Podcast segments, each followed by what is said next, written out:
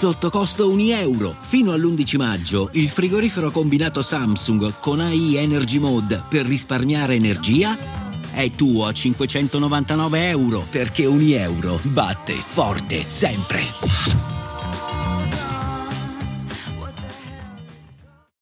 Non mi capita quasi mai di scrivere di domenica mattina. Dovete sapere che per me è fondamentale scrivere in momenti in cui sono abbastanza tranquillo. Cioè in realtà non per forza, stamattina sto scrivendo, ma in generale ci sono alcuni momenti privilegiati. Per esempio la notte, quando sono stanco, di solito escono le cose migliori, ma forse anche la domenica mattina, perché sempre, probabilmente da quando esisto, la domenica mattina ho lo stomaco in subbuglio. La vivo male, male rispetto agli altri, penso. Forse vivo male anche il riposo. Il riposo dovrebbe essere rigenerativo, per me invece è un peso. Mi sento in difetto nei confronti della vita e delle cose che mi sono date. Non so, come se avendo alcune cose dentro io non debba riposare, non sia fatto per riposare. I giorni di riposo, i day off li chiamano lavoro da me, i giorni spenti. Ecco, io magari spengo il corpo, ma la mente non riesco a spegnerla, anzi, più ci provo e più lei parte per i suoi viaggi infiniti nelle cose del mondo. Ed è un attimo, non ci vuole niente che inizi a vagare senza meta e a perdersi.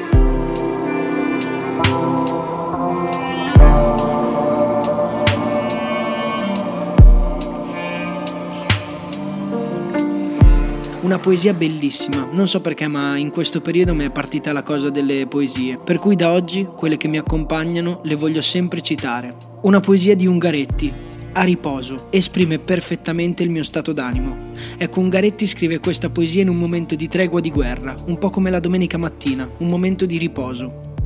Chi mi accompagnerà per i campi? Il sole si semina in diamanti di gocciole d'acqua sull'erba flessuosa resto docile all'inclinazione dell'universo sereno. Si dilatano le montagne, in sorsi d'ombra lilla, e vogano col cielo. Su alla volta lieve l'incanto s'è troncato, e piombo in me, emo scuro in un mio nido. Vi giuro pazzesco, questa mia mattina viene descritta da Ungaretti in un modo che meglio non si può. D'altronde Ungaretti, se fossi capace di raccontare le cose come lui, per esprimere un concetto non avrei bisogno di 12 minuti, ma di 10 versi. E non so se avete colto, ma nella prima parte di poesia si parla del riposo, come una pace con la natura e con le cose, dell'animo umano in armonia col mondo, resto docile all'inclinazione dell'universo sereno, come se i pistoni del motore del mondo battessero sincroni al cuore. Ma non appena il poeta alza lo sguardo verso il cielo e verso l'infinito ignoto, piombo. Si perde il legame con la natura per lasciare spazio all'oscurità del proprio io, che se non il legame col mondo e con qualcosa di eterno, si riscopre nulla. Ecco, questa mattina è un po' così, c'è una certa intimità con il nulla. Chissà che io e magari anche voi possiate uscire da questi 12 minuti più giovani e più in legame col tutto. Non sono così presuntuoso da pensarlo, ma sono così semplice da desiderarlo. Anche oggi è una giornata da conquistare, Troppo facile sarebbe sognare quel punto di pienezza già di prima mattina, invece l'unico modo per raggiungerlo è accettare la fatica della giornata, per arrivare alla sera nel letto e avere la forza solo e unicamente di dire grazie. Non è facile, ma la cosa, l'unica cosa possibile che possiamo fare è dare tutto, dare ogni fibra, ogni gocciolina di sudore, ogni istante per arrivare a dire quel grazie. Oggi ho poco altro da dire e nel mio nulla mi riscopro anche incapace di desiderare quella pienezza. Piuttosto adesso l'unica cosa che desidero è un caffè ed una sigaretta. Al resto ci pensiamo più tardi.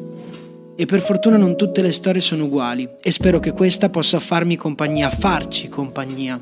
È la storia di un grandissimo della televisione italiana, un grandissimo uomo, sia di dimensioni che di spessore umano Sembra una cosa da poco parlare del fatto che è un uomo fisicamente enorme, ma vedrete che nella storia questo è un dato molto importante. Ho sempre sognato di essere famoso per portare il cappellino occhiali da sole a tutte le ore.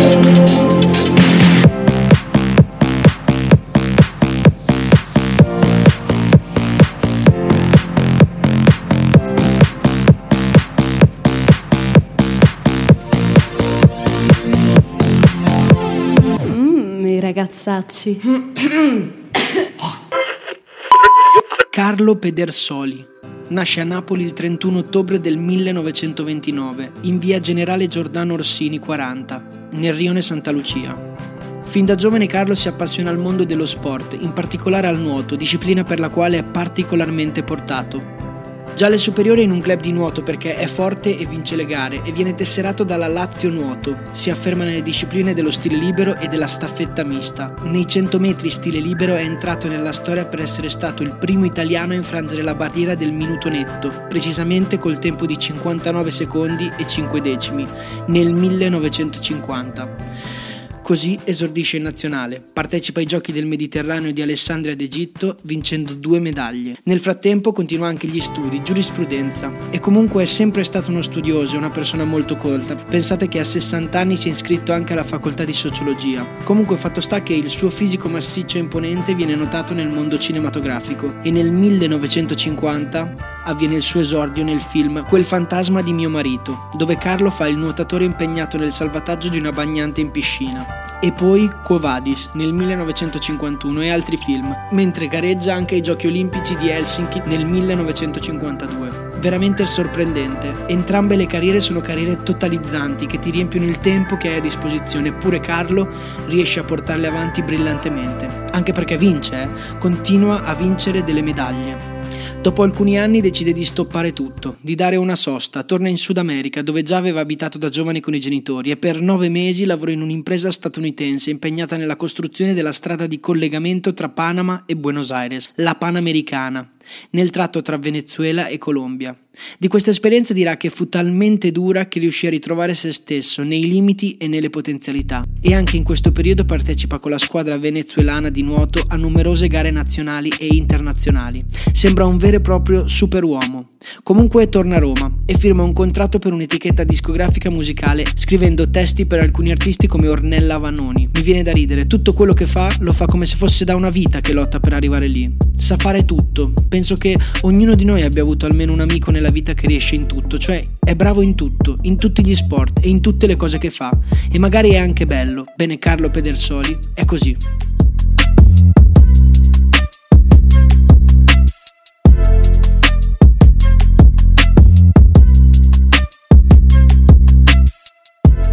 Ma passiamo alla faccia di questa storia che tutti abbiamo più o meno in mente. È il 1967 e a Carlo gli offrono un ruolo in un film, in particolare per la sua prestanza fisica. E finalmente siamo arrivati a quello che abbiamo già chiamato altre volte come il momento di picco, il momento in cui il pambaoletto incontra la Nutella, il momento in cui le gocciole pavesi incontrano la Nutella, il momento in cui Grissini incontra la Nutella, il momento in cui Carlo Pedersoli incontra sul set un altro attore. Anche lui aveva già partecipato ad altri film, ma in ruoli secondari, un certo esperto Mario Girotti.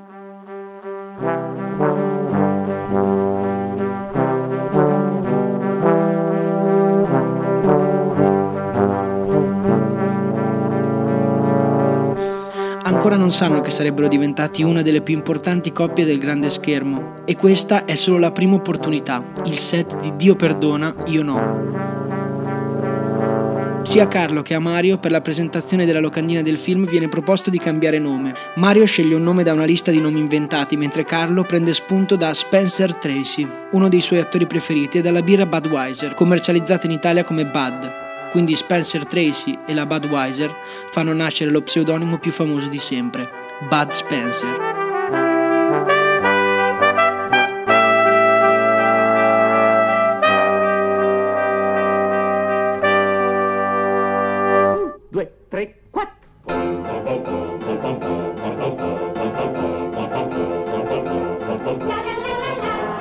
Bud Spencer e Terence Hill, uguale 18 film di successo. Ora non starò a citarli tutti, magari a parte lo chiamavano Trinità, però ho un ricordo nella mia infanzia in cui i miei genitori mi facevano guardare spesso i film di Bud Spencer e Terence Hill e mi faceva impazzire il suono degli schiaffi. Vi giuro, il suono degli schiaffi. Cioè guardavo i film solo per aspettare le scazzottate.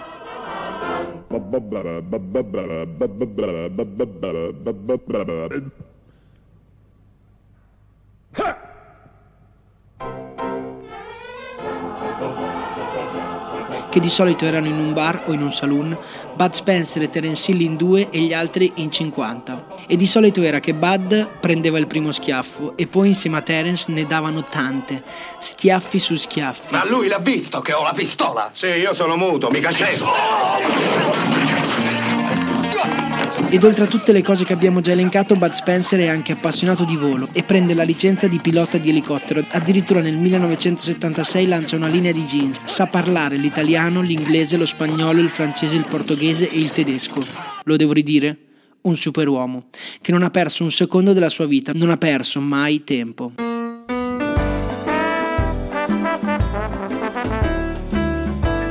Ora io non so se per riuscire a dire grazie la risposta è il fare.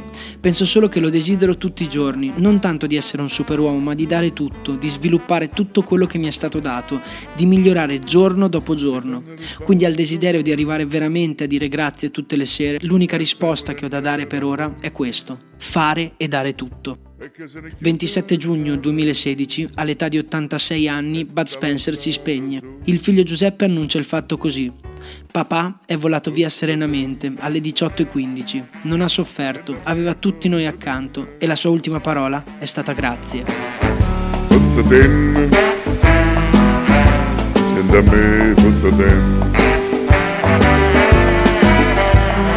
Stanotte non può dormire e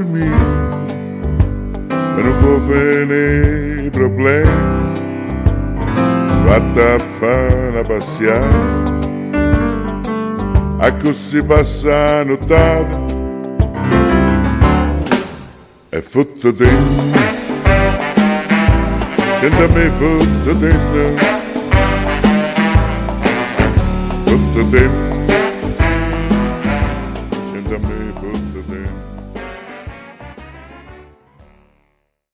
e adesso un bel caffè finito perché rischiare di rimanere senza caffè quando puoi abbonarti a Caffè Borbone? Prezzi vantaggiosi, costi di spedizione inclusi, tante possibilità di personalizzazione e l'abbonamento lo sospendi quando vuoi. Decidi tu la frequenza, la qualità, scegli tra le cialde e capsule compatibili e crea il tuo mix di gusti e miscele. Mai più senza caffè con l'abbonamento Caffè Borbone. Tutte le info su caffèborbone.com.